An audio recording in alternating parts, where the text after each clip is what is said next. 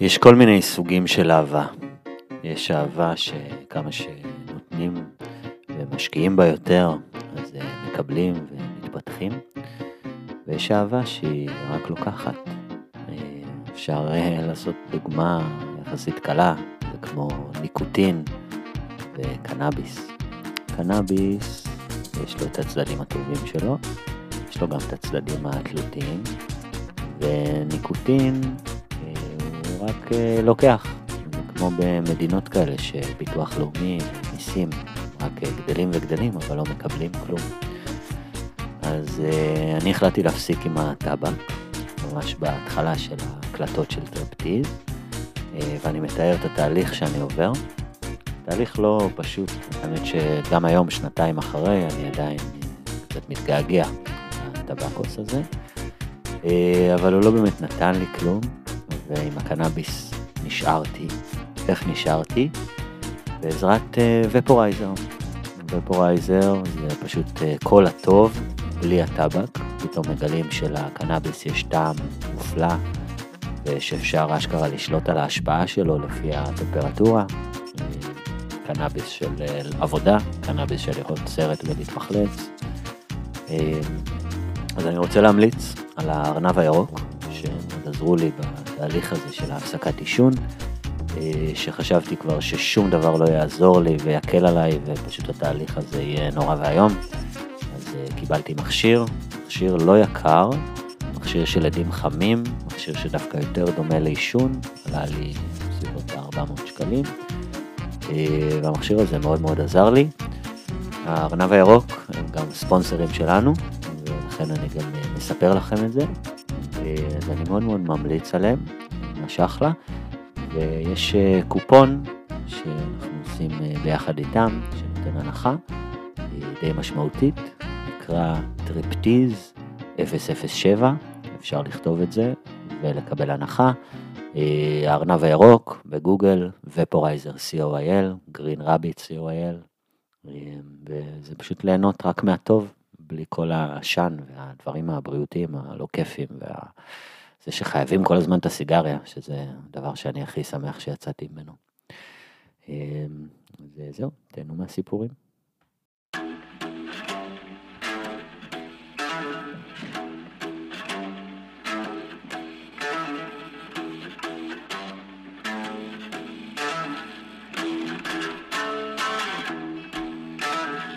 טריפטיז, תעבידוי פסיכדלי, הבית וסיפורים שקרו בפנים. כאילו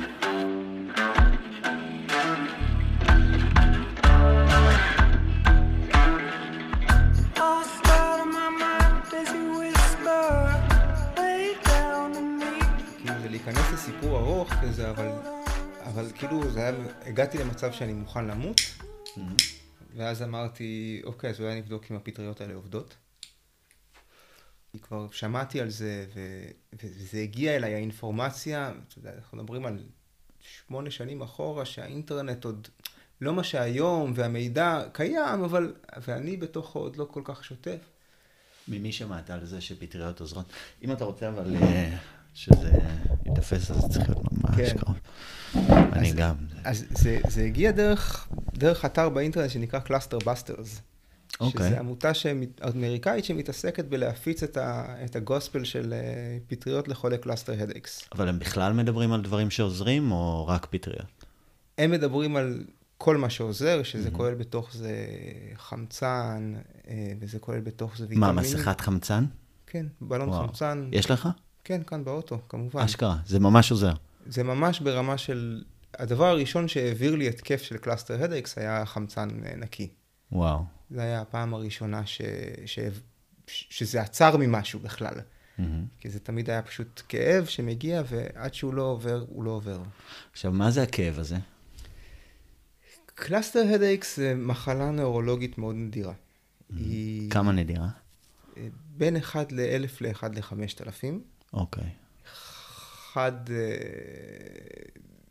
3 מתוך 4 חולים גברים. אוקיי. קטע של גברים בעיקר. בעיקר, לא רק, אבל יש גם נשים, אבל בעיקר גברים. נשים יותר זכו למיגרנות. כן. וזה כאילו זה המיגרנות של הגברים. כן, הפטריות אמרו לי פעם על זה גם, זה פטריות אוברדוס כזה, כאילו זה כאבים אוברדוס. אם אתה, כן, הם הסבירו לי את זה כך, אנשים יש להם מחזור שמאפשר להם לשחרר אחת לחודש, ולרוב המיגרנות מגיעות עם המחזור אצל נשים. גברים לא זכינו בבנפט הזה, ואז זה אוגר וצובר וצובר וצובר וצובר וצובר, ואין שום ריליס. ואז פתאום זה מצטבר עד רמה שזה יוצא ככה. עכשיו, כשאנחנו מדברים על כאבי ראש, זה קצת לא פייר למחלה הזאת. אוקיי. כי זה הכאב הכי חזק שגוף האדם יודע לייצר לעצמו. זה לא ברמה של כאב שיניים, כאב אוזניים, כאב או מיגרנה. זה משהו אחר. זה לא, זה לא מתקרב אפילו, כאילו יש תוך כדי כאבי שיניים, יש תוך כדי כאבי עיניים, יש תוך כדי כאבים, אצלי זה כל צד שמאל של הראש, עין, מה שנקרא טרייג'מינל נרב. צד שמאל תמיד. צד שמאל תמיד אצלי, יש אנשים שזה מחליף אצלם, אצלי זה כבר 15 שנה על צד אחד. וואו. ואתה פשוט מאבד את השפיות מרוב כאב, אתה מסתובב, אני שברתי דברים במהלך התקפים, זה נקרא התקפים, לא כאבי ראש. כמה זמן היה ההתקף הזה בדרך כלל? אז זהו, אז הדרך שזה עובד, שזה מגיע אפיזודית אחת לשנה, למשך חודש, חודשיים, מרוכז, שבמהלך החודש הזה אתה מקבל בין התקף ל3 התקפים ביום. אוקיי. אני, יש נשים שהמצבים שלהם שונים, וכל התקף כזה נמשך בין שעה ל3 שעות. אז זו תקופה של חודש שמתקיימת פעם בשנה, ובמהלך החודש הזה יש לך המון התקפים. המון. בממוצע. אז כאילו זה המחזור שלך. הוא כאילו לא פעם בחודש, הוא שנתי. הוא שנתי, ממש ככה. וזה מצב שאתה בכלל לא מתפקד תודעתית בצורה נורמלית. אתה כל הזמן עם כאבי ראש אחרי גם, כאילו, כי תחשוב על הכאב הכי חזק שחווית, כשהוא נגמר, הוא משאיר איזה רזדו כזה. וזה נשאר, אז אתה עם התקף ברמת כאב, אני קורא לזה 13 מתוך 10, אז אחרי זה אתה נשאר עם 4-5 ככה, לבין לבין. אבל אתה מעריך את זה, אתה כזה לפחות לא 13. כן, אני חי עם זה, בסדר, את זה אני יכול. כשה-13 בא, זה צונאמי. זה צונאמי, אתה לא יכול לשבת אפילו, אתה מסתובב. כן, מה אתה עושה? אתה מסתובב, אתה מחפש על מה לדפוק את הידיים. אני פעם העברתי את היד שלי דרך קיר גבס. אתה מחפש גם דברים שעוזרים, לא כמו חמצן. כן, זה עוד לקח זמן. אתה מחפש קרח, אתה מחפש מקלחת. בהתחלה לא ידעת בכלל. לא הכרת את הקלאסטר בסטרס האלה, ופשוט אז זהו, אז 7 שנים הראשונות אצלי, בכלל לא ידעתי מה יש לי. וואו.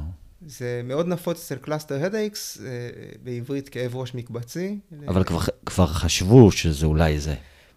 לא חשבו, קראנו לזה מיגרנות, והמשכנו הלאה, כאילו הלכתי לרופא 2 שזה התחיל בצבא. אבל מיגרנות זה כזה, אתה רגיש לאור, אתה צריך שקט, זה קצת אחרת, לא? נכון, אבל לא ידעתי יותר מזה. הלכתי לרופאים, לא היה להם מה להגיד לי, ובאיזשהו שלב הרמתי ידיים, והיה זה 5 שנים שבכלל הלכתי לרופאים, כי גם העוצמות, בהתחלה הם לא היו כמו העוצמות שזה התגבר אליהם. זה עם השנים נהיה יותר קשה. ורק אחרי 7 שנים הלכתי לנאורולוגית שיכלה לשבת ולראות את הפאטרן ולהגיד, אוקיי, על פי זה שזה מגיע כך וכך וכך, אני יכולה להגיד שזה קלאסטר הדאיקס. רק אחרי 7 שנים. כן, הממוצע אבחון היום ירד ל5 שנים. לפני זה קראת לזה שטופולופו. קראת לזה כאבי ראש, וכשזה הלך, שכחתי מזה. זה כל כך טראומטי שאתה פשוט, זה נגמר. אתה רוצה לשכוח. אין, אתה לא יכול לדבר על זה, אתה לא מסוגל לחשוב על זה, זה כאילו, זה הלך, מתקווה שלא יחזור. זה גם כנראה בגלל שלא היה כזה אינטרנט בזמנו לפני, בהיסטוריה לפני 8 שנים. כן, היה, אבל לא היה לי שם לחפש. אני זוכר שהייתי באנגליה איזה פעם אחת, והייתה לי שם בת זוג, וגרנו בדארטמור, במקום ששם הכל מלא פטריות בכל מקום, והיא אומרת לי, כן, יש לי חבר, יש לו קלאסטר הדאיקס, והוא לוקח פטריות וזה עוזר לו. זה פעם ראשונה ששמעת על משהו שעוזר. אבל לא ידעת שיש לך. זה פעם ראשונה ששמעתי את המושג קלאסטר הדאיקס. ואז כבר ידעת שיש לך? לא, ואמרתי לה, אבל אין לי קלאסטר הדקס, יש לי כאבי ראש, אני לא יודע מה יש לי, ואני עכשיו פחדתי מהדברים האלה, אני מה שמים? ופגשת אותו? לא, זה בן אדם שגר בתאילנד בכלל. אבל זה נתקע לך בראש, שזה עוזר לסוג של כאבי ראש. כן, זה נתקע לי כאילו, כסיפור אוקיי. ואז שקיבלתי את ההבחנה, בעצם זה הגיע באמת עם החמצן, היא אמרה לי, אוקיי, אז תיקח, אתה צריך ללכת ליד שרה, לקחת בלוני חמצן, ואז גם ללמוד באופן עצמאי איך להשתמש בו. איך זה הרגיש לתת, שיש לדבר הזה שם? זה התחיל מהקלה מאוד גדולה. אוקיי, סוף סוף יבחנו מה יש לי, אני לא משוגע. ואז התחלתי לצלול מה יש לי, ואז אמרתי, פאק, זה מה יש לי. צריך לתת לך דבר. זה לא הולך לעבור. אין שום תרופה שעוזרת. זה לא עובר לאף אחד. אין אנשים שזה עבר להם. יש מלא אנשים שזה פתאום עובר להם וזהו. יש דבר כזה. יש דבר כזה. אבל... כמו אלרגיה. כן. זה הרבה פעמים הגיע באיזה גיל 60 כזה. אוקיי. אבל שוב, באפיק הקונבנציונלי אני מדבר. אוקיי. והנאורולוגית הזאת, באמת שלא אם יברך אותה, אמרה לי מראש, כאילו, כל התרופות שנותנים לקלאסטר הדריקס, אתה צעיר, אני לא אתן לך, אתה תסיים נרקומן, זה אין. יש תרופות. יש תרופות רעות. מה, ווליום ו... יותר באזורים של, זה נקרא אימיטרקס, שזה זריקות שהן, אני לא יודע מה הן, כי לא עשיתי את זה אף פעם, אז אני לא רוצה להגיד, אבל הן עוצרות את ההתקף באותו רגע שהוא מגיע, אבל אז אנשים אומרים שהוא מגיע בערב פשוט פי 3. אוקיי, ואז הזריקה כבר לא עובדת? כן, ואז כבר, אתה יכול לעשות זריקה פעם ב3 ימים, צריך לבחור, כאילו, אוקיי, עכשיו... אתה מכיר אנשים שמזריקים? בטח, סובלים מאוד. כן, זה לא טוב. לא. ויש כל מיני אופיאטים ש... יש קהילה לזה? אתה מכיר עכשיו הרבה אנשים? אני מכיר הרבה אנשים, גם הרבה מגיעים אליי. כי בסיפור שלי יש איזה אלמנט אופטימי. אתה המקרה הטוב. אני המקרה הפחות גרוע. כן. יש לי חבר באמת, שהוא באמת המקרה הטוב. הוא יותר טוב ממך? אני שונא אותו כמה שהמקרה שלו טוב. וואו, איזה... היה לו קלאסטר הדקס בגיל 15, ובגיל 24 שלו נתתי לו פטריות פעמיים, ולפני שנה פגשתי אותו 7 שנים אחרי, ואמרתי לו, תגיד אחי, מה עם הכאבי ראש? הוא אמר לי, וואלה, שכחתי שהיה לי את זה בכלל. לא. כן, הוא אמר לי מאז, והוא שנא אותי. וואו. הוא שנא אותי כל כך שנתתי לו... אתה עקפת אותו, ואז הבאת לו את המג'יק פושן שלך. כן, ואז הוא פגש את עצמו דרך זה, והיה לו כמה שנים מאוד מורכבות. היה צריך להתמודד עם אבא שלו, והיה צריך לעשות דברים כאלה, אבל... כן, אחרי זה הפך להיות מפלצת של בן אדם. וואו. באמת. שאלוהים יברך גם אותו. אז יש לך איידל, אתה יודע שכאילו, אתה יכול להגיע לשם. כן, שזה, כן.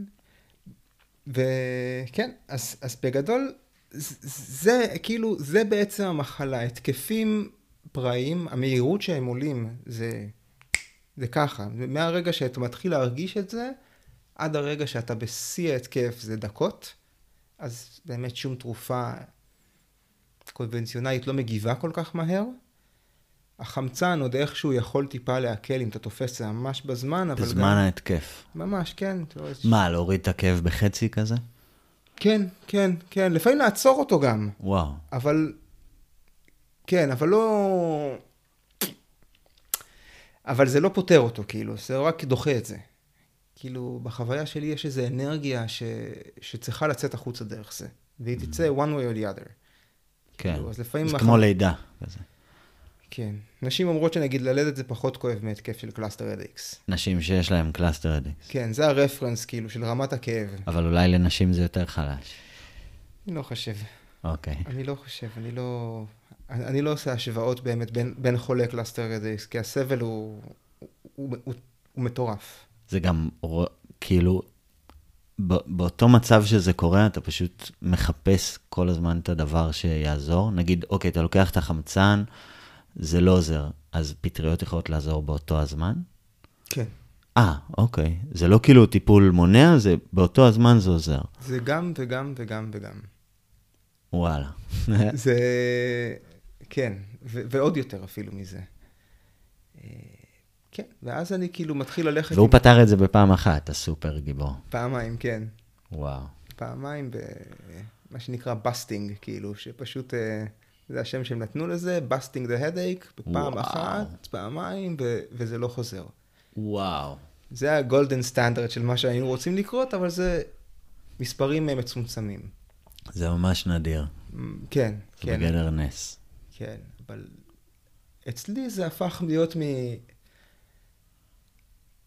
מאז הפעם הראשונה שלקחתי פטריות, להיות מ-45 התקפים בחודש כזה, ברמה 13 ל-8, 4, ברמת כאב 6, במקום 13. כן, רמת כאב 2 פתאום, כאילו משהו שאפשר לחיות איתו. במהלך החודש הזה שזה קורה, זה פתאום לא קרה עשרות פעמים, זה קרה איזה 4 פעמים. כן, כן, משהו כזה, מגיע כזה, גל אתה מרגיש שהוא מגיע, יש לו הכנות, אבל הרמה של ההתקפים היא מינימלית ואחת לכמה ימים. ותוך כדי אתה על פטריות? כשאני על פטריות לא יכול להגיע התקף. לא יכול? לא, לא קרה לי. אחרי אבל כן. לא, אבל אם אתה כבר בהתקף ואתה אוכל פטריות? אז הוא נעצר. הוא נעצר לגמרי? לרוב כן. זה גם, יש את הזמן עד שהפטריות משפיעות, אז... כן, כזה 40 דקות. כן, 20 דקות, 40 דקות, עלוי בתזונה שלך. וואו. אבל...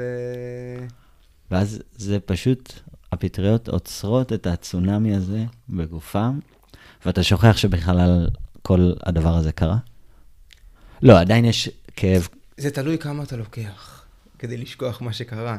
הבנתי. אם אתה לוקח, נגיד... 3, 4, או כמויות גדולות, אז זה חייב לעצור את זה. כן, אפילו 0.2 עוצר את זה.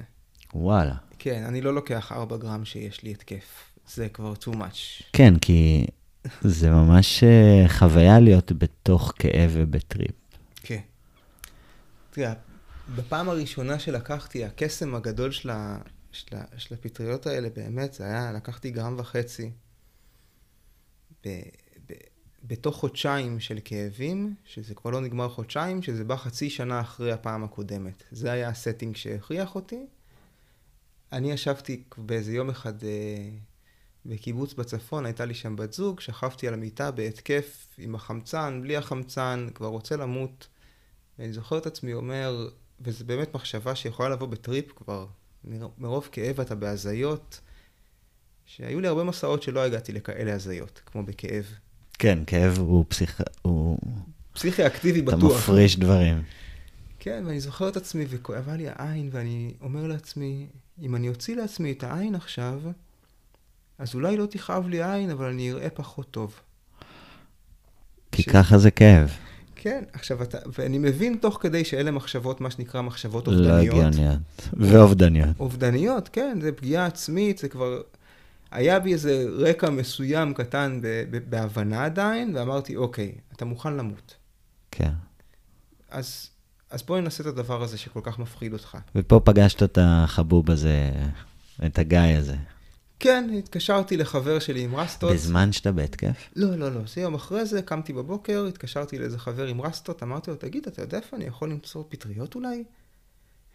באמת, לא היה לי מושג. בן כמה היית? 27. אוקיי. הייתי בהודו, הייתי בזה, מסתובבתי עם היפים, אבל כאילו פסיכדליה תמיד הייתה מבחינתי, היה איזה סדין אדום. זה אתה לא עושה. כן. זה אולי תגיע לגיל 40, תיקח טריפ של LSD פעם אחת, ותראה על מה הם דיברו שם ב-60s. כן, אני מאוד מתחבר לזה, אני גם חשבתי על עצמי ככה. זה הפחיד אותי בכל רמה חבריי. כן. וברגע שהבנתי שאני כבר מוכן למות, זה לא משנה. כן, והידיעה, כאילו, cluster headaches, הכינוי שלו זה suicide headaches. וואו. כי... יש ממש, כאילו, בתוך הקהילה הזאת, הרבה שלא שורדים את ההתקף. כן, כאילו... יש, אני לא רוצה להגיד מספרים, אבל זה מספרים משמעותיים שחולים שבוחרים לסיים את החיים שלהם. שמצליחים, כן. זה גם גברים. גברים לרוב מצליחים שהם באים להתאבד. לרוב זה... מצליחים. כן, נשים יותר... גם הכאב מדרבן אותך. כן, אצל נשים יש יותר ניסיונות התאבדות, אצל גברים יש יותר הצלחות, אנחנו יותר פרקטיים. אז אז זה ממש היה כאילו, אוקיי, אתה מוכן למות, וכבר מה עושים? אני זוכר, אבא שלי הציע לי איזה ניתוח שהוא שמע עליו, שמחדירים לך אלקטרודה למוח, ואתה מקבל קליקר, וואו. ואז אתה לוחץ עליו, ואז הוא נותן זרם חשמלי, ומשתק את העצבים, ואז מפסיק הכאב ראש. אבל זה קבוע בתוך המוח שלך, הדבר הזה. פשוט מפסיק את הכאב ראש, כמו מתג. כן, אני לא יודע, אבל זה, אנשים שעושים את זה, התופעות לוואי הן הרסניות, כאילו. כמו אבל... מה? אתה לוחץ ופתאום זה מרים לך את היד? אני לא יודע בדיוק מה, אבל סבל שאתה מסתובב עם ברזל בתוך המוח. כאילו... בסדר, אתה לא עובר גליים מתחות, אבל... כן. אולי זה לא כזה נורא. אני לא הייתי מוכן לזה. אתה העדפת את הפתרון היותר אורגני. כן, והייתי בן אדם, ואני עדיין בן אדם שמאוד מתעסק בלצבור ידע וללמוד, וקראתי והבנתי שהם פחות... הסיכוי למות מהן הוא מאוד פחות. כן. ויש את הסבירות שאני אשתנה. כן. כנראה. וזה היה הדבר שלא הייתי מוכן אליו. האגו כל כך חזק, ואתה גם נאחז בו כל כך בכאב. כל דבר, אתה מקובץ כולך. כל שינוי קטן הוא חרדתי. זה מצב שהוא פוסט-טראומטי בהוויה שלו. איפה היית באותו זמן בחיים? כאילו כזה, מה היה הסטטוס שלך? עבדתי בתעשיית האירועים. אוקיי. הייתי יחסית מצליח. איפה גרת? גרתי אז בקיבוץ בדרום.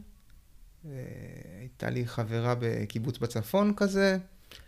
וכזה בדיוק חזרתי מחוץ לארץ, וכזה מנסה להבין את החיים שלי, כזה... ובחול, שדבר כזה קורה, אתה כאילו משותק. גם בארץ אתה משותק, כן. אבל בארץ אתה בבית, אתה כזה בסביבה שלך. כן, גרתי אז בחוץ לארץ, וזה היה כזה, הייתי בבית כאילו. זה לא... אוקיי. וכבר הכרתי את זה, כבר אמרתי, זה, לקחתי כל מיני כדורים, לקחתי כל מיני דברים שינסו לעזור. זה קרה לך פעם ברחוב, באמצע מקום, כאילו? זה קרה לי ברחוב, זה קרה לי בעבודה, זה קרה לי על ההגה. וואו. זה... מה קורה שזה קורה על ההגה? שתוצר בצד. במקרה הטוב אני יוצר בצד ומתחבר לבלון חמצן עד שזה עובר, לפעמים 3 שעות. וואו. בצד הדרך. כאילו זה חוויה שאתה מכיר, זה לא קרה לך פעם אחת. לא, ממש, מכיר לגמרי. הכי גרוע שהיה זה שכמעט הפכתי את האוטו פעם. וואו. מטירוף כאילו. וכן, זה כאילו, חלה בלי להתעלף פשוט מרוב כאב, ומפנים אותך באמבולנס לבית חולים, כי כבר אין מה לעשות איתך. כן. כי בדיוק הבלון חמצן התרוקן, ואנשים כאילו רואים אותך, פשוט שוכב על הרצפה. אנשים לא יודעים להבין מה, אין להם מושג מה מתחולל שם. כן, אתה לא מדמם, אתה לא... אין משהו שנראה לו בסדר. הוא נראה כמו תורט כזה, לא, הם לא יודעים. כן, לפני 10 דקות היית בסדר לגמרי, כאילו. היית, עבדת, הכל בסדר, צחוקים וזה. כאילו זה לא עולה, זה פשוט בא אליך בבם.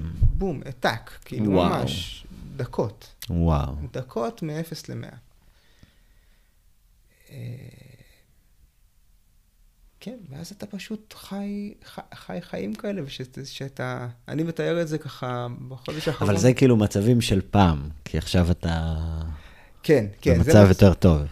היום אני מצב טיפה יותר טוב ברמת הכאב, כן, משמעותית. אבל אז זה היה כמו להתהלך ברחוב, בידיעה שיש אקדח מכוון לך לרקה. וואו. ואתה הולך ברחוב בידיעה שבאופן רנדומלי, הוא עשוי פשוט לירות בך. וזה גורם לך פעם אחת להעריך, ופעם אחת לפחד. כן, וחרדה תמידית. כן, מן הסתם. ופחד, ודאגה, והיסטריה, ועצבנות, וכעס. עצבים. כן, אתה פקעת עצבים גם ככה בתקופה הזאת. אני לא בשליטה על ההתנהגויות שלי. אז לא הייתי בשום צורה. כאילו, עדיף להסתגר בבית, עדיף שלא יראו אותך, עדיף לא ללכת לעבודה אם אפשר. אתה נהיה חיה, כאילו. אתה נהיה חיה פצועה במערה שלה, כן. זה מזכיר לי שפעם אחת, כאילו שבאמת חוויתי כאב, זה היה שניקו לי את האוזן, היא הייתה סתומה, ואז הרופא דחף את הצינור, ושאב לי את אור התוף. ואני זוכר, מרוב כאב, האינסטינקט שלי היה לדחוף את הצינור שלו, הייתי קטן, הייתי בין איזה 10, נראה לי 11, לדחוף את הצינור עוד יותר, כי הכאב אומר לך כאילו, הכאב הוא כל כך חזק שהאינסטינקט החייתי שלך זה, בוא נגמור עם זה, כאילו. כן, כן, ממש. וזה כאב שהרגשתי רק פעם אחת, ואני לא אשכח אותו בחיים, זה כאילו... שלא תחווה כזה שוב. הלוואי, אני לא הולך יותר מאז לרופאים. למרות שהאוזניים שלי נסתמות פעם, אבל אני פותר את זה עם מי חמצן. זה הפטריות שלי. כן, אולי גם הן יכולות לעזור, מי יודע. כן, הן עוזרות, תמיד עוזרות. אבל זה גם קורה לי פעם בשנה. וזה הרבה יותר נחמן. כן, כן, הרבה יותר. אני באמת את הדבר הזה שאני מתמודד איתו, אני באמת לא מאחל הסונאים שלי. זה אין שום דרך לתאר כמה זה רע.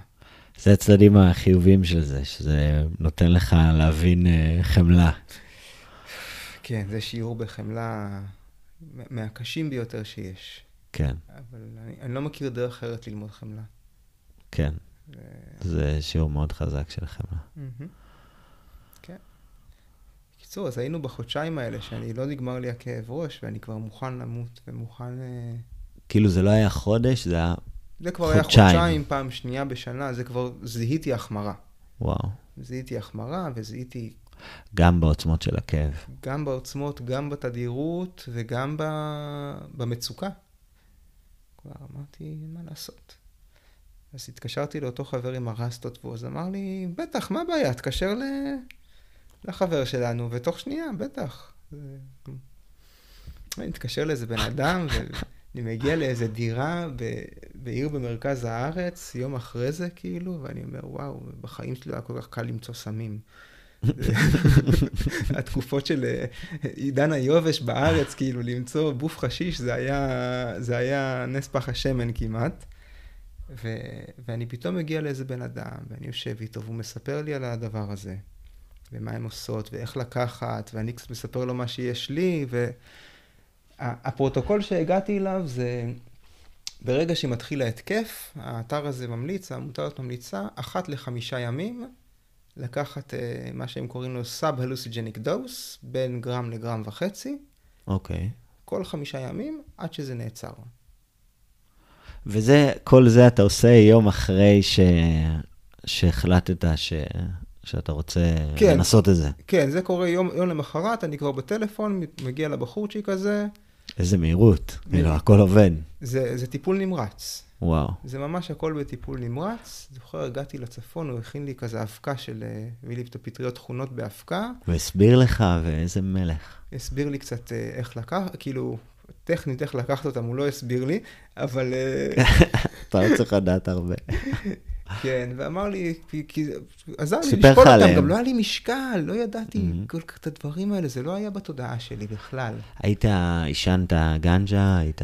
עישנתי כזה קצת גנג'ה, בעיקר סיגריות, אתה יודע, איזה ג'וינט 2 בסוף היום. אבל פטריות לא רצית, זה לא היה ב... לא, זה לא היה ב... מה שלא תכננת. בכלל לא. הסכמתי לקחת אותם כי הן טבעיות, אמרתי, אסיד, אני לא יודע מה... אסיד גם עוזר לזה? כן, אסיד... כל הפסיכדלים עוזרים לזה? לא, לא כולם. נגיד פיות מסקלין וזה פחות, אבל LSD, DMT, LSA... DMT עוזר? כן, כן, האווסקה, וואו, כפרה עליה. וואו. ברכה גדולה גם כן. ואתה יכול לעשות ראש DMT במהלך התקף, וזה פשוט יעביר לך את זה? יש כאלה שעושים את זה? כן, יש כאלה. וואו. עכשיו אני קורא קצת באינטרנט בתקופה האחרונה את העידוי. של DMT? כן, עם... כזה, נוזל? עם נוזל, ואז במיקרודוזינג כאילו. ואז כאילו אתה לא צריך לשגר את עצמך לחלל כל פעם. כדי. נכון. כי באמת כשמדברים על פסיכדליה ממקום של טיפול רפואי, ולא התפתחות אישית או... התפתחות רוחנית או חקירה. זה גם נורא מוזר שפסיכדליה פה בדבר הספציפי הזה עוזרת להילחם בכאב. זה לא משהו אופייני לפסיכדליה. כאילו זה בדרך כלל כאבים נפשיים יותר או... כן, היא לא מוכרת כטיפול אקוטי. כן. בשום צורה. לא, לוקח לה זמן. כן, אתה לא, אוקיי, יש לי עכשיו משהו, אני אקח קצת פטריות. זה לא, זה יעביר לי את זה. אנשים לא חושבים ככה. אבל באמת משהו בדרך שזה עובד במוח. אז תמיד יש לך, כאילו, את החירום. תמיד יש לך, למקרה חירום, את הנרתיק הסודי. כן, כן, יש לי... חייב להיות. בכל מקום איתי, כשאני בתקופה כזאת, אני מסתובב עם בלון חמצן, עם פטריות או בדבש או בקפסולות, עם כל מיני דברים אחרים שעוזרים, אם זה כל מיני משחות שטיפה מקררות, אם זה מים, אם זה רפה באופן הזוי. וואלה. רפה נפלא, איכשהו זה, לא יודע למה. טבקו בעישון אסון, טבקו בשאיפה גן עדן. וואו. כאילו גם רפה לפעמים מעביר התקפים. רפה זה, מי שלא מכיר, זה סנף של טבקו ש... אבל אתה צריך מישהו שיעשה לך. יש גם לעשות לעצמך. אתה, וואלה. כן, אתה יכול ממש לנשוף לעצמך. אשכרה. והוא ממש אפקטיבי. זה קטע. כן. יש גם רפה שיש בתוכו DMT ודברים כאלה. שזה אבל... מוזר, כי כואב לך, ואז אתה עושה משהו ששורף לך את המוח. כן. זה... כי רפה זה אשכרה שורף את המוח. כאילו, כן. זה הרגשה. נכון, נכון, נכון. אבל זה הפוך על הפוך במקום הזה, כאילו. מדהים. כן, אז הם פשוט... אז זה בערך המקרה היחיד known to science, שהוא כאילו, שפסיכדליה עוזרת לכאב. אבל לא מסקלין, כאילו מסקלין זה עולם אחר. כן, משום מה הוא לא מדווחים שהוא עוזר. אנשים שניסו אמרו שהוא נפלא, אבל זה לא פתר להם שום דבר. מעניין. כאילו היה להם טריפ טוב, אבל... כן, אני חושב שאני לא רוצה לדבר על כל להישמע, אני יכול לנסות להישמע חכם ולדבר על נוירוטרנסמיטורים וסרוטונין וכל מיני דברים כאלה. יש אנשים אחרים, עדיף להקשיב להם. הם ממש בודקים את זה. כן, משהו בצורה של המולקולה של הפסילוסיבין, שזה בעצם DMT ועוד משהו, וזה בעצם הכל יושב על הסרוטונין, שזה איכשהו קשור לדרך שהכאב הזה מתנהל בראש. אני לא מספיק יודע, אני לא רופא ולא... אני בהתחלה שחשבתי על קלאסטר אדקס, חשבתי שזה כאילו מין פרץ דם, שכאילו לוחץ על המוח. ככה דימנתי את זה. זה מה שחשבתי שזה. יכול להיות, אני לא יודע. אני יכול להגיד מה אני חווה בתוך זה, שזה כמו פידבק של סאונד. שמיקרופון לתוך רמקול ועושה צפצוף, כזה בלתי נפסק. פידבק לא טוב כזה. לא טוב, כזה. וכמו שני נוירונים נתקעים בלופ. יורים אחד לשני, זה יורה מדליק אותו, זה יורה מדליק אותו, ועד שכל האנרגיה הזאת לא נגמרת, זה לא עוצר. כן. והם פשוט יורים אחד לתוך השני, עד שזה כאילו... ואז בסוף אחד מנצח, אחד מחסל את הנוירון השני. כן, נגמר להם כל החומר שהם יורים שם.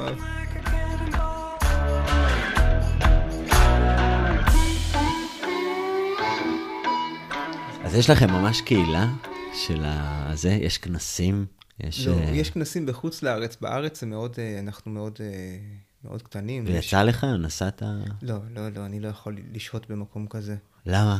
זה מטריג? זה עושה לך תקפים, כאילו להיות ליד אנשים? כן. שיש להם את זה? רק לשמוע את השם קלאסטר הדקס עושה כאב ראש, ורק לדבר על זה, זה צריך להביא את עצמך לזה. כן, זה לא בכל מצב. כן, אנשים שלרוב כשאנשים ברמישן, שהם לא בתקופה של הגל של הכאבים, אז אל תספר לי על זה, אני לא רוצה לשמוע את זה. וואו. וגם אני ככה, יש קבוצה בפייסבוק, כאילו, וכשלא כואב לי, אני בהייד, כאילו, אני בכלל לא רוצה לראות שום דבר שקורה שם, וכשאני עם זה, אז אני שם, ונעזר. למרות שאתה במצב הטוב, כאילו, יש אנשים במצב היום ונורא, כמו שזה נשמע. כן, יש אנשים שאצלהם זה לא אפיזודי, זה נכרוני. כל הזמן. כל הזמן. וואו. כן, זה באמת המצב הקשה ביותר של קלאסטר הדקס. שאתה כבר... והסכנה הכי גדולה עם אפיזודי שהוא יכול להפוך לכרוני. וואו. ואז באמת זה כאילו אנשים פשוט חיים ככה. זה כל החיים שלהם, אני רואה אותם כנכים, פשוט זה כבר נכות, אתה לא באמת יכול לעבוד, אתה לא בשפיות כלשהי. איך הם שורדים? זה ממש גיבורים. הם גיבורים, ולרוב... יש משהו מאוד חזק שמחזיק אותם. כן, פשוט האחזות מאוד חזקה, והרבה בוחרים לא. לגמרי. הרבה פשוט בוחרים לא, ואתה יודע, אם יש סיבה שבאתי לכאן היום, זה כדי לספר את הסיפור שלי להם. כן. שידעו שאולי... אולי אפשר בלי, ואולי לא חייבים לבחור במוות. כן. או יותר נכון, כשמדברים פסיכדליה, לבחור בסוג אחר של מוות. כן. כי... משהו צריך למות, בשביל שהחדש יתקיים. כן, אתה צריך למות. אתה ממש, כשמגיע גל כזה, אני יודע שאני הולך למות. כן. קונספטואלית, האישיות שהייתה לפני זה לא חוזרת. אז זה בעצם מכריח אותך גם לקחת יותר פסיכדלים מבן אדם רגיל. משמעותית יותר. ואתה מכיר את החוויה של כאב ופסיכדליה בו זמנית. כן. כי אני זוכר, נגיד, מצבים של פסיכדליה שמשהו הציק לי, וזהו, זה הרס לי את הטריפ, הייתי פשוט... כי הכל על... מועצם. אתה בכלל חושב על טריפ כטריפ. כן, בלי כאב. אני קראתי לזה בשנתיים הראשונות, עכשיו זה התחיל בפעם אחת, שלקחתי, מהפעם הראשונה שלקחתי פטריות, היה עוד 5 פעמים, צלצל יפה. זה לשקט. אז אני אומר שמהפעם הראשונה שלקחתי פטריות, היו עוד 6 פעמים ב3 שבועות אחרי זה. כבר... עד שנגמר הגל, נכנסתי לפרוגרם הזה, כאילו. רגע, אז בוא נגיע לשם, לרגע הזה, שאתה בין ההתקפים, פגשת את החבוב הנחמד. כן, אז קראתי לו, בתוכי קראתי לו המטפל שלי. אוקיי.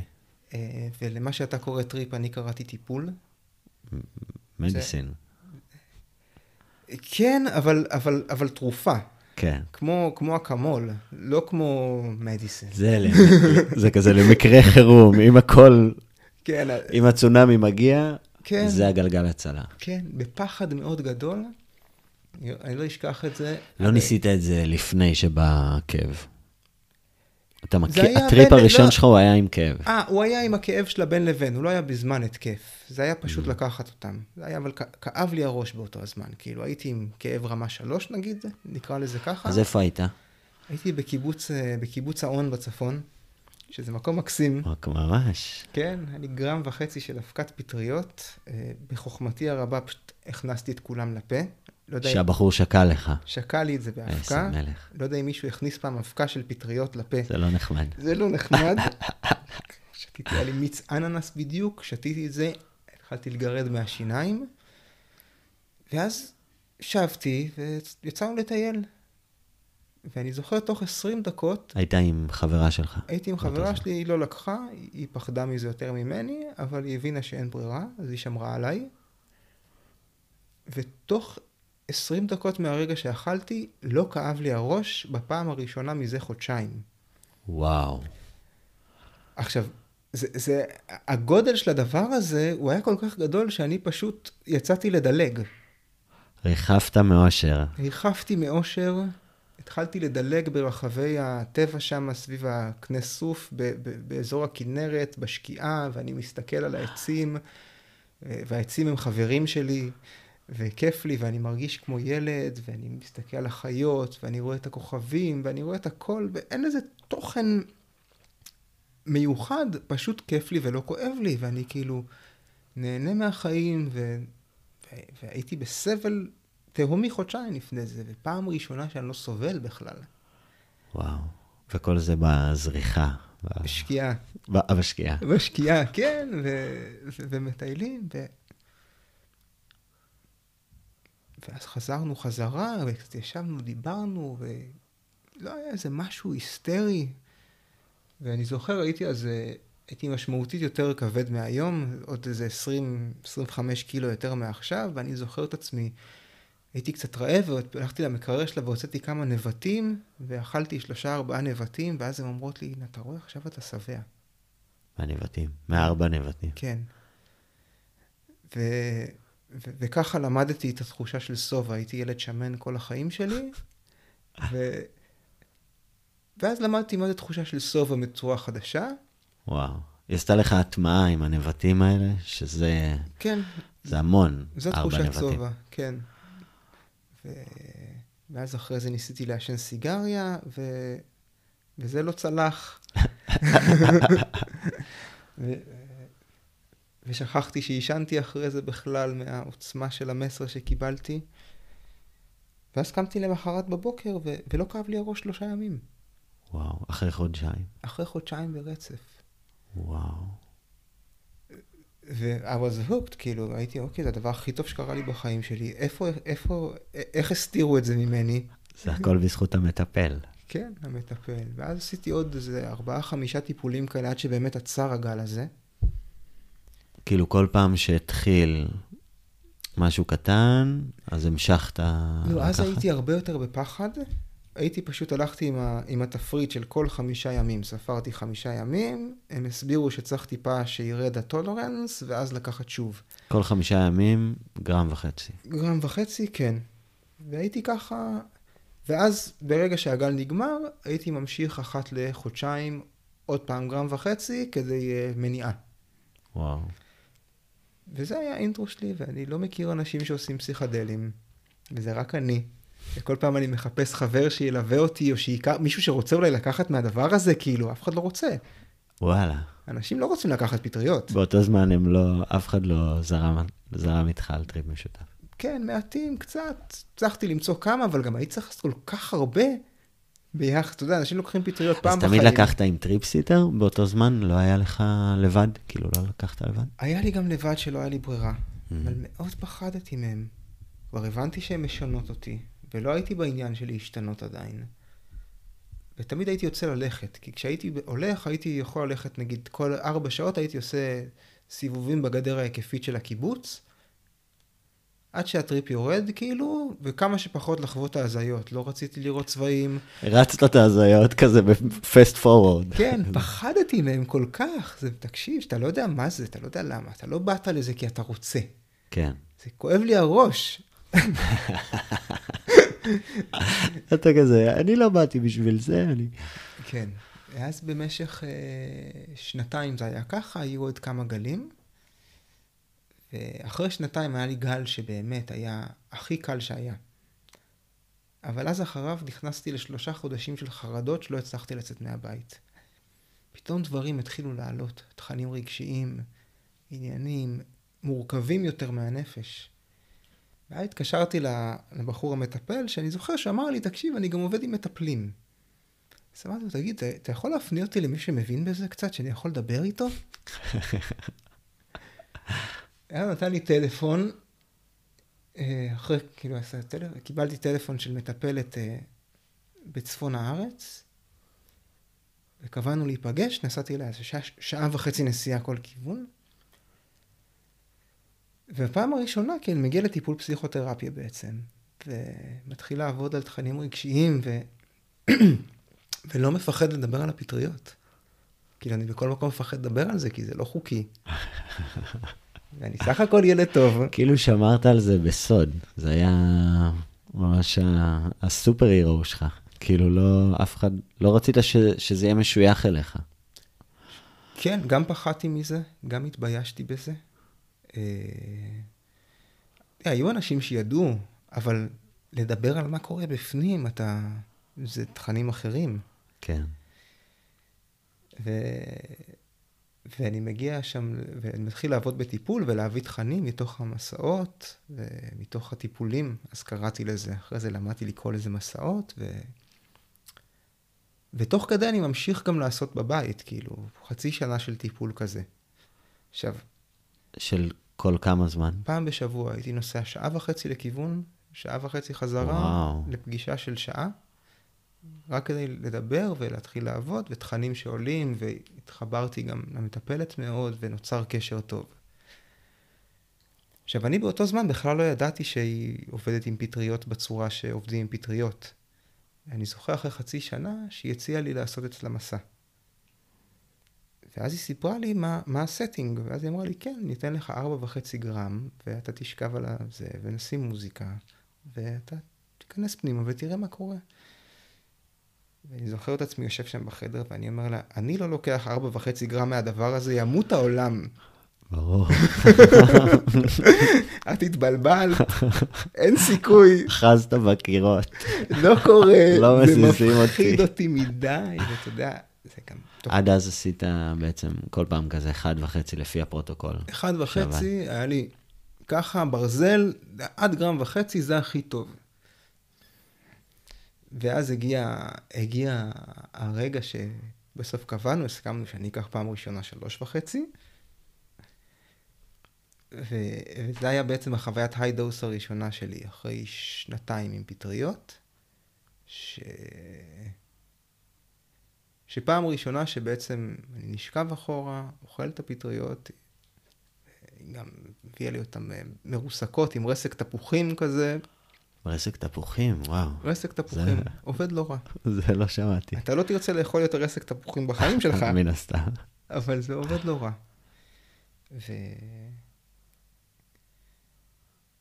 אני זוכר את עצמי כזה באיזשהו שלב בתחילת עוצמתי הטריפ, אני מסתכל החוצה ואני רואה פירמידות של קריסטל בתקרה, שם בקליניקה, ואני קם ואני אומר לה, אבל אני לא מרגיש כלום.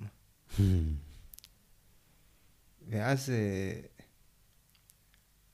היא חוזרת עם עוד פטריה קטנה, ואומרת לי, אז תאכל אותה. ואז אני אומר, לא, אין מצב, אני לא מכניס את הדבר הזה לפה עכשיו, אני אשכב אחורה מהפחד. צריך להרגיש התנגדות, אני זוכר התנגדות חזקה, ואני מתהפך על המיטה שם, ונלחם.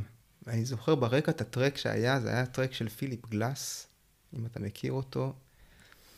המוזיקה הפסיכדלית, קלאסי פסיכדלי הכי פראי שאני יכול לחשוב עליו, שזה פסנתר פשוט חופר לך וחופר לך וחופר לך, ואני שוכב שם, אני נלחם, ואני נאבק, ואני נאבק, ואני פתאום מוצא את עצמי על המגרש כדורגל של הבית ספר בגיל 10, חוטף מכות. פשוט שוכב שם, והילד בועט בי. בוכה, ואני מרגיש את עצמי חוטף את המכות. פשוט מרגיש את עצמי חוטף מכות ובוכה. ואז אני קם ומסתכל עליה אחרי זה בסוף הטריפ, ואני אומר לה, וואו, ממש סבל הילד הזה שהוא היה צריך להרביץ לי. וכאילו, עכשיו, עד הרגע הזה, אני לא היה לי זיכרון מלפני גיל 12 בכלל. לא יכלתי לזכור, עשיתי מין כזה בלוק, וכל הטיפול עד אז, כאילו, ילדות וזה, אבל שום דבר ממשי לא עולה. ופתאום עולה הדבר הזה, הילדות בבית ספר, שילד שמן, וסבל, ודחוי חברתית, ומכות, ואלימות, וכל זה פתאום מוצף בפעם אחת, עם קבלה. של אוקיי, זה לא הייתי אני פשוט. כן, זה הייתי אני, אבל הסבל היה אצל כולם. והוא פשוט התבטא אליי. הוא התבטא דרכי, אבל זה לא שבגללי, זה לא רק אני, או זה לא רק הוא, זה היה כאילו איזושהי יכולת לתפוס את זה אחרת. סלחת לו. לא, אני לא אסלח לו בחיים. אבל הבנתי אותו קצת יותר. באמת, כן. כן. זה כאילו... השלמת מזה. השלמתי משהו עם זה, כן. וכאילו בתוך החוויה הזאת, שם ממש השתכנעתי. שאוקיי, אני כבר פחות מפחד מהם. אגב, כן, אנחנו 5 שנים אחרי זה, 6 שנים אחרי זה, אני עדיין מפחד מהם. אני כאילו, לפעמים צוחק עם חברים שלי, אף פעם לא עשיתי טריפ. לא יודע מה זה לעשות סמים. כאילו, לא הייתי במסיבה ולקחתי קרטון. אבל יצא לך כאילו לעשות טריפ עם עצמך, בלי קשר לכאב. זו שאלה טובה. זה לא יצא לך? תראה, כל פעם שאני מעיז לקחת פטריות, וכשאני אומר מעיז זה קורה כנראה קרוב ל-20 פעם בשנה, אני תמיד מתייחס אל זה כטיפול רפואי קודם כל. זה אף פעם לא פן, זה לא יכול להיות פן, גם באמת מבחינתי. זה יותר מדי מזוהה עם זה. זה פשוט...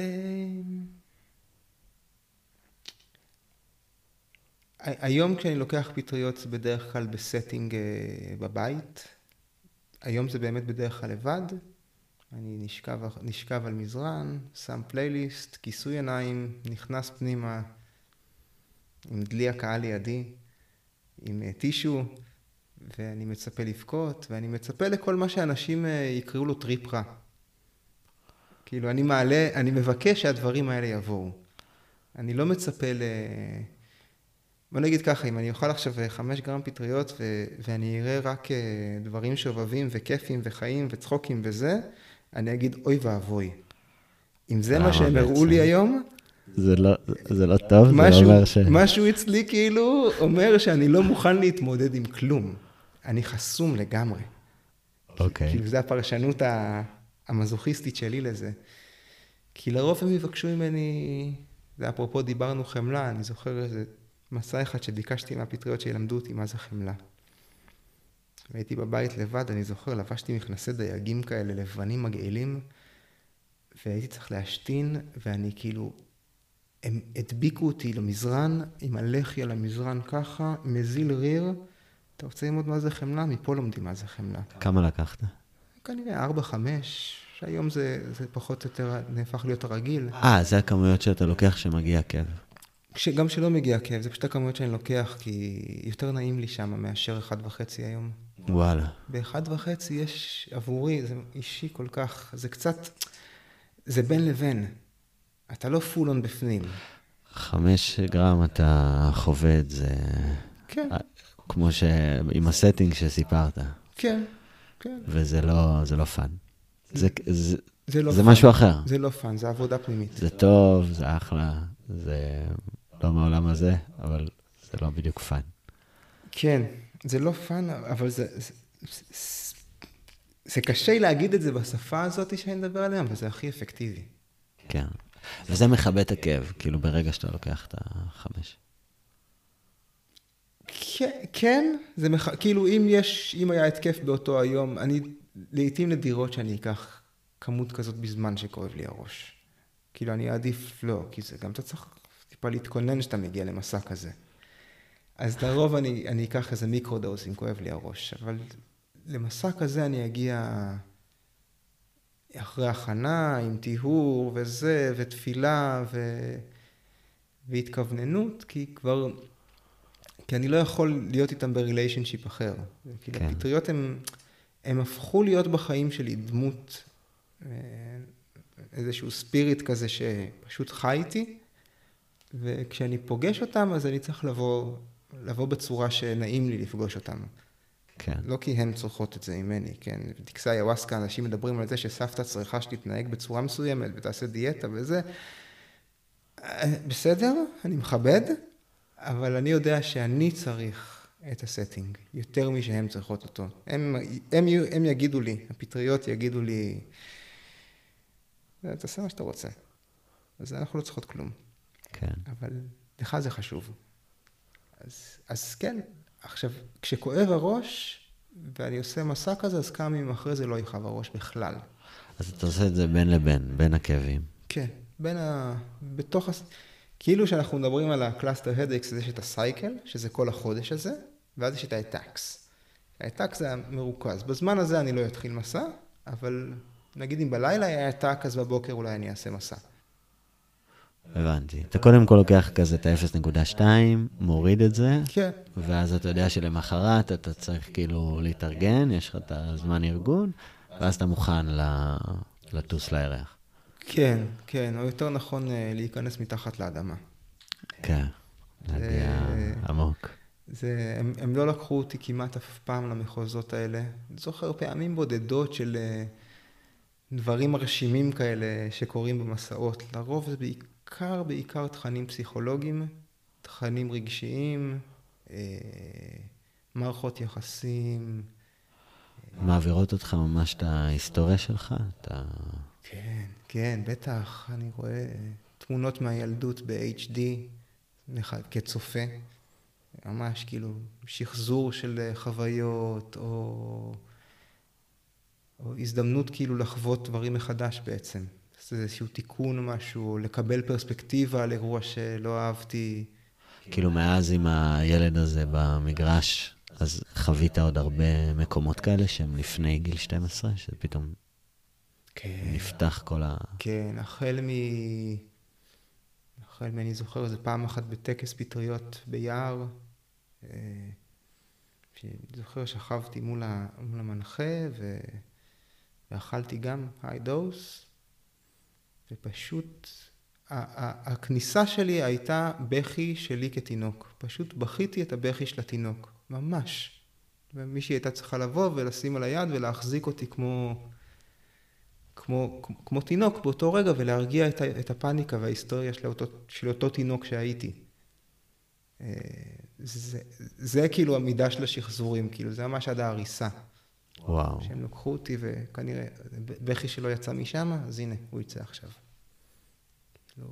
אז אתה כל פעם מגיע למסע בזמן. מסע בזמן, לפעמים זה בעתיד, לפעמים זה בהווה, לפעמים זה היסטוריה רחוקה יותר, היסטוריה קרובה יותר, אבל כן, זה בעיקר ההתעסקות שלהם איתי, בפנימה שלי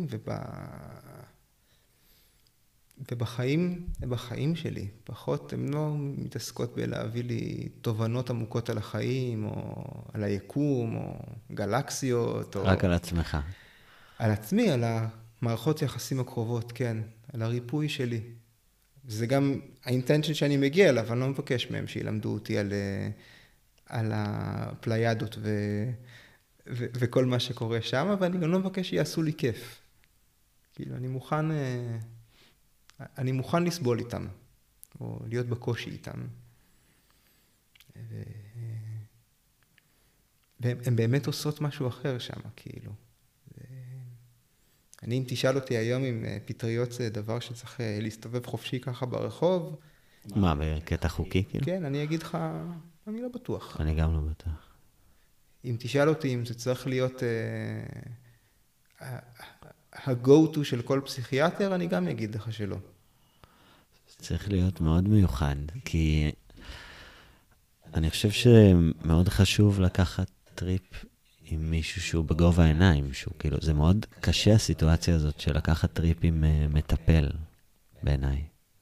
מישהו שהוא כאילו, אתה ממש צריך לסמוך עליו, והוא גם צריך להיות מאוד מאוד יציב.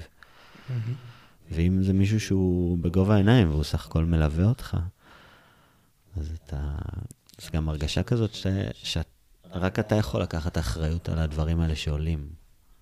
המטפל הוא לא באמת יכול לעזור לך שם. רק יכול לתמוך. נכון. כי בעצם המסע עצמו מבחינתי הוא תמיד נגמר. לפחות עם הפטריות. אין אנשים שנתקעו שם, בסביבה אחראית לפחות. התפקיד של הסיטר הוא מאוד חשוב. בחדר. מצאת כמה סיטרים טובים מאז? לא. היה לך חוויות טובות עם סיטרים? מצאתי אחת טובה, יש לי חברה טובה שאני מסכים שהיא היחידה שאני מסכים שתשב לי למסע שלי. שהיא לא לוקחת?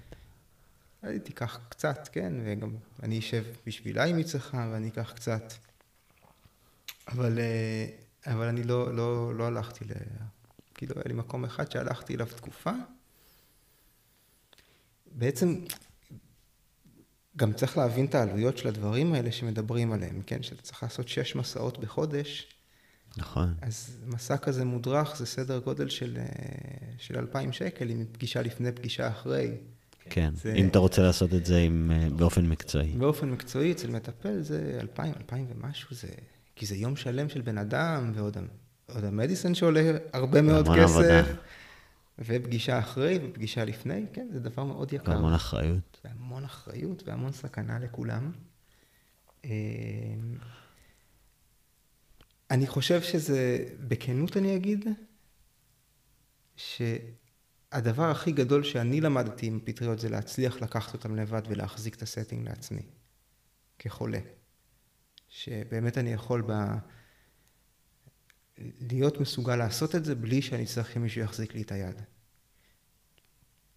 ומצד שני אני אגיד שבפעמים הראשונות אני באמת לא הייתי ממליץ לאף אחד לעשות מה שטרנס מקנה אומר, ולהיכנס לחדר חשוך לבד, לקחת 5 גרם ולגלגל ג'וינטים. אל תעשו את זה. גם הוא לא עשה את זה בפעם הראשונה. בטוח שלא.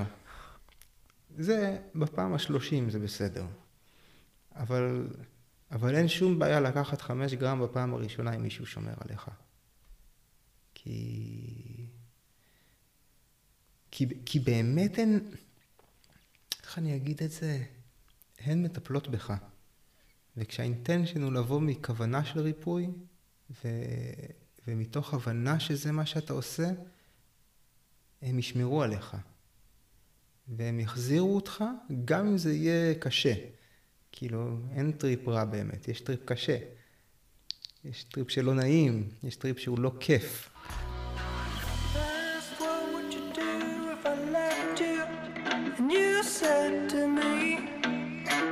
בערך בשנת 90 ומשהו, היו איזה 3 אנשים שדיברו באיזה פורום ברדיט. אוקיי. מזה זה התחיל? שאחד מהם לקח אסיד. אוקיי. והפסיקו לו הכאבי ראש, בלי קשר לזה שיש לו קלאסטר הדאקס, הוא לקח את האסיד. הוא לא ידע שזה יעזור, אבל זה פשוט עזר.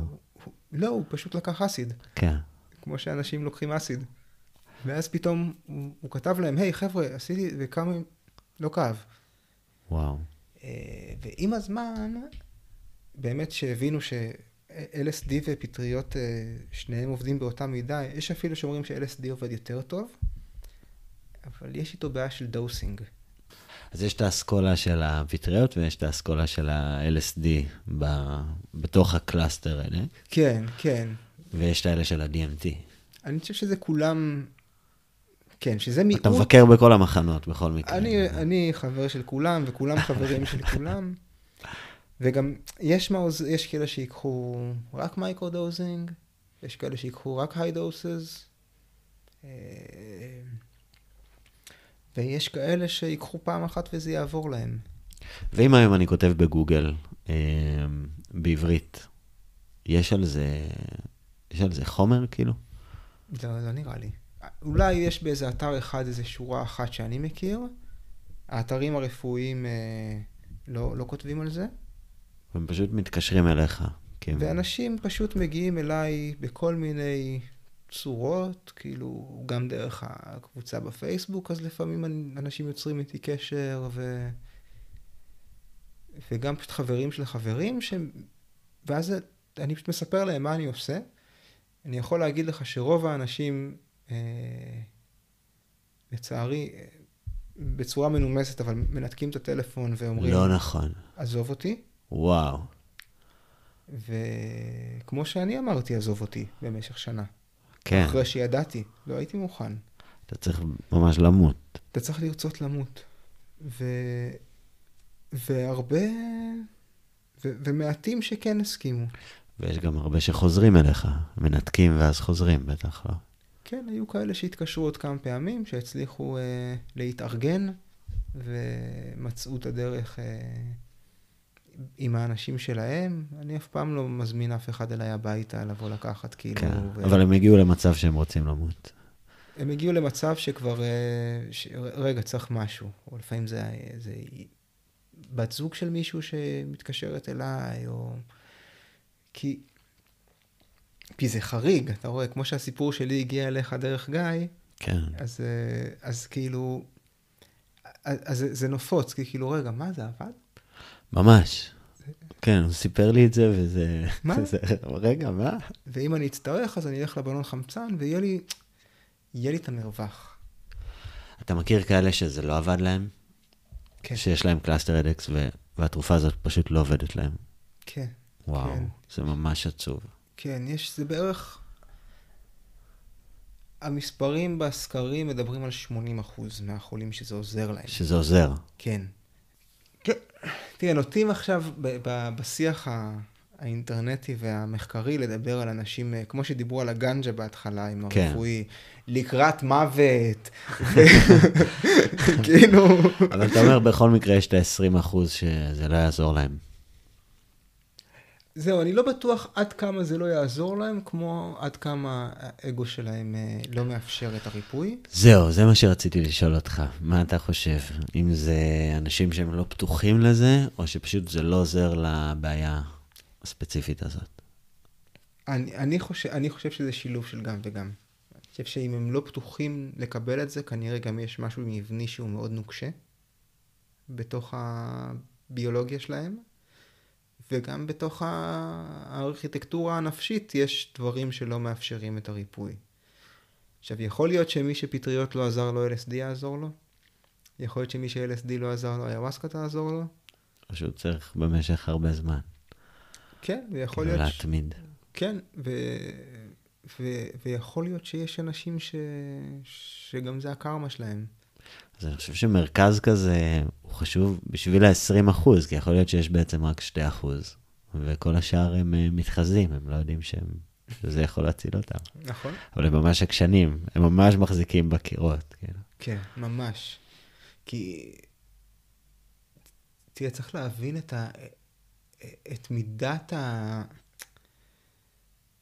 את מידת החרדה שהדבר הזה מגיע.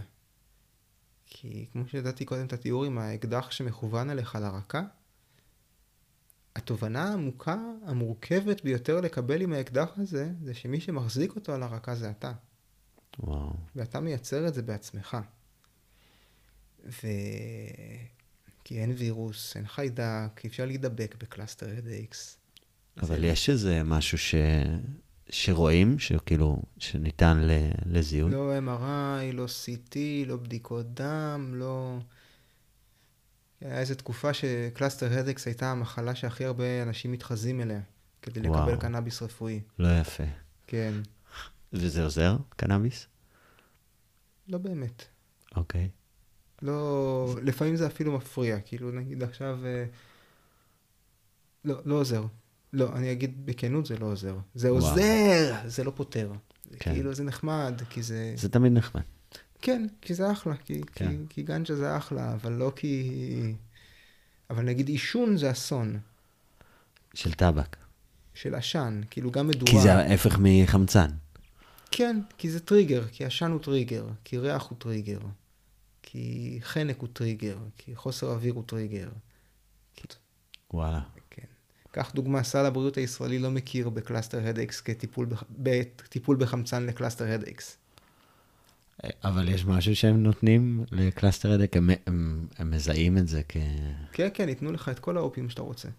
את האופיום? כן, כל האופיאטים, משככי כאבים, מה שאתה רוצה תקבל. שזה מה שהרופאה הראשונה שזיהתה לא רצתה לתת לך. כן, אם אתה תבקש, תקבל מורפים הביתה בכיף שלך. זה המסלול הזה. כן. ואז אתה יודע, אנחנו כבר יודעים איך הסיפור הזה נגמר. אז אתה גם מכור וגם אתה מקבל אחרי זה פי 3. כן, זה גם לא עובד. וואו. כי כמה אופים אפשר לקחת? אני חושב שכאילו חלק מהעניין של המרכז הזה, שאתם צריכים לעשות סמינרים לרופאים, שיבינו מול מה הם מתמודדים.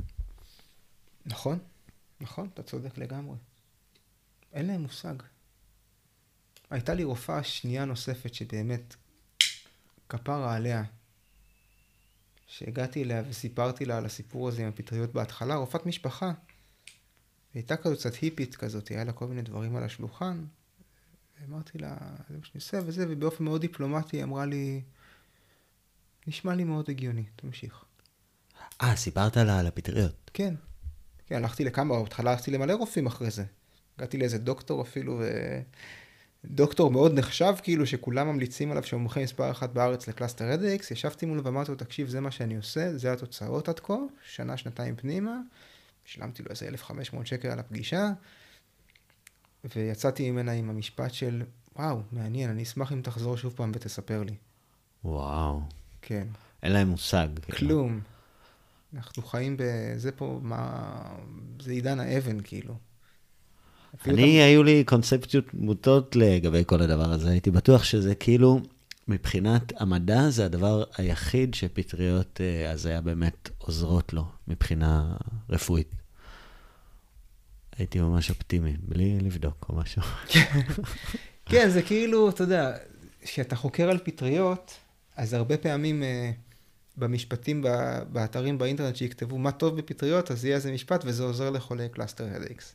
וואלה. כאילו, אוקיי, באינטרנט זה כבר התפשט. באינטרנט, בעולם של הפטריות, זה מאוד, הנה, לשם זה עוזר. אבל מחוץ לעולם של הפטריות והפסיכדליה, קודם כל רוב האנשים לא יודעים מה זה קלאסטר הדאקס. הם לא נתקלו בזה.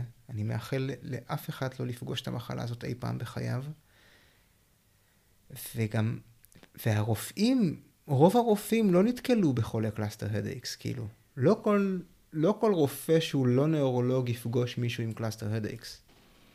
כי אנחנו מדברים על 30,000 איש בארץ. וואו. 40,000 איש. כאילו, הם לא מכירים את זה. הם לא יודעים מה לעשות עם זה. כן.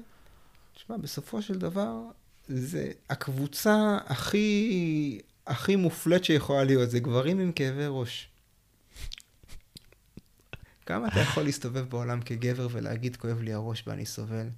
זה משהו סליחה על השוביניזם הבוטה, כן? אבל זה משהו שנשים אומרות כדי לא לעשות דברים. כואב לי הראש. אבל זה השיעור הזה של חמלה.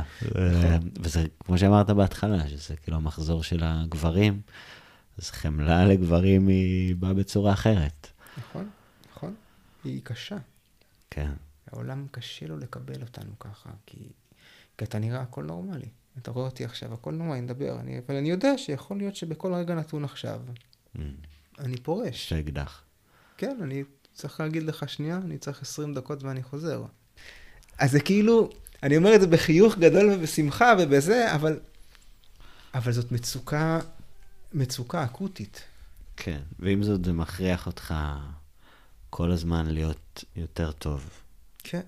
ויותר מחובר לעצמך, ויותר מחובר לדברים החשובים באמת. כן. כן. הקושי, אנחנו מדברים פה על פטריות, כן? לי לרוב הקושי הכי גדול הוא להסכים לקחת אותם. כן, זה גם חתיכת קושי. כאילו להגיד אני מוכן. להגיד עכשיו מה קרה? עברתי 3 חודשים שלא לקחתי פטריות, והתחיל לכאוב לי הראש. כי דילגתי. אתה חייב, כאילו בתור טיפול מונע, אתה חייב כל כמה זמן. חייב, כן. אז עברתי 2 שהצלחתי פעם בחודש לקחת, היה קורונה, היה פשוט. כן. לא היה חיים יותר מדי, ואז החיים חזרו, ופתאום, רגע, לא היה לי זמן, הייתי בעבודה, הייתי איזה וויקנד, לא, אני רוצה משהו אחר, לא בא לי עכשיו. זה קשה. עוד פעם. זה אינטנסיבי. אז כן. זה ממש... אתה יודע שאני חושב על פרקים שהקשבתי אצלך, ודברים ששמעתי אנשים מספרים. מה שמעת? איזה שמעת? באמת שבדרך לפה הקשבתי לחצי עם בובי? עם בובו? בובו? בובו? בובו, כן, עם קליפורניה. עם בובו. קליפורניה, ויותר פטריות בבת הכנל, כן.